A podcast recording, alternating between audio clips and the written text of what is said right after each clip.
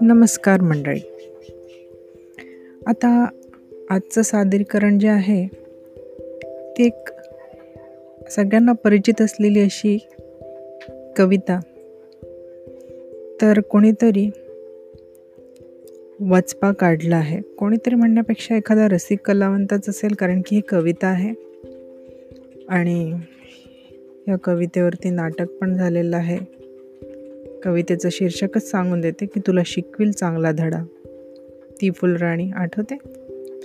तर आता इथे ती फुलराणी न असता ती हिंदुस्तानी आणि पोस्टच्या खाली आहे लिहिलेलं अवी बोडस. आता आधीच आपण चायनाच्या करोनामुळे किती तर वैतागलेलो. आपणच का अख्खी दुनिया वैतागलेली आहे? चायनाचं माहिती नाही काय आहे? आणि त्यावरती सीमा प्रश्न ताणतणाव निर्माण करून ठेवलेला. मग साहजिकच सगळेच चिडतील जो तो आपल्या परीने.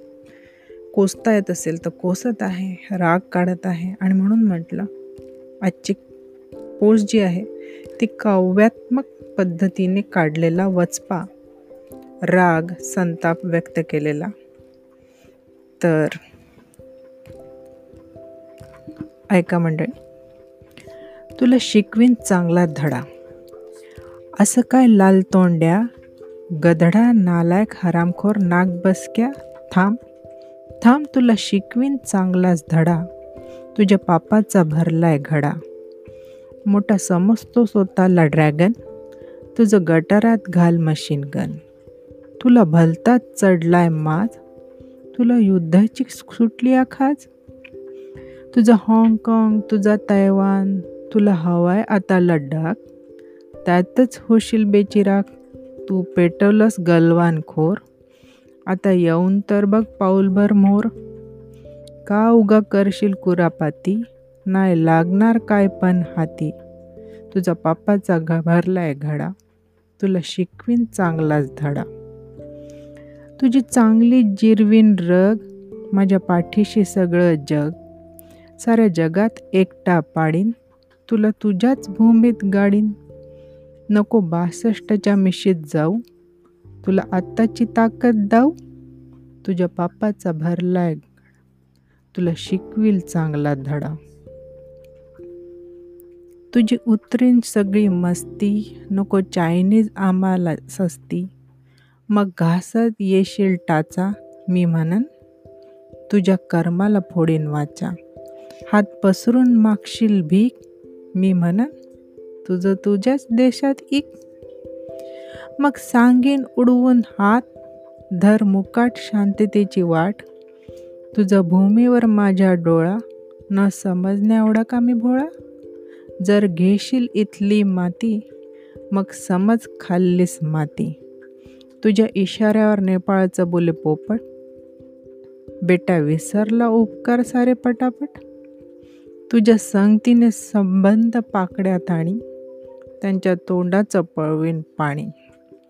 उग वळवळ करतोय किडा. तुझ्या पापाचा भरलाय घडा. तुला शिकविल चांगलाच धडा.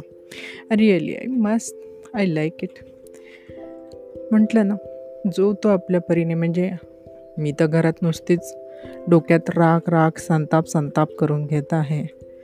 आणि मी काय? जितके खरंच भारतीय आपण सगळे आहोत. म्हणजे आधीच आपली अशी पद्धत आहे की जिओवर जिने दो तसली आपली संस्कृती तसे आपण मोठे झालेलं आहे त्या वातावरणातले त्या संस्कारातले. आणि मधातच यांनी हे काय खुसपट काढलेलं आहे वगैरे? किंवा हे आधीपासून असेल पण आत्ताच्या सरकारला ते जमून नाही राहिलं सहन करणं? ते त्यांच्या पोटामध्ये दुखत असेल ते त्यांच्यासाठी आता अडचण अडगळ असं टाईप काहीतरी झालं असेल.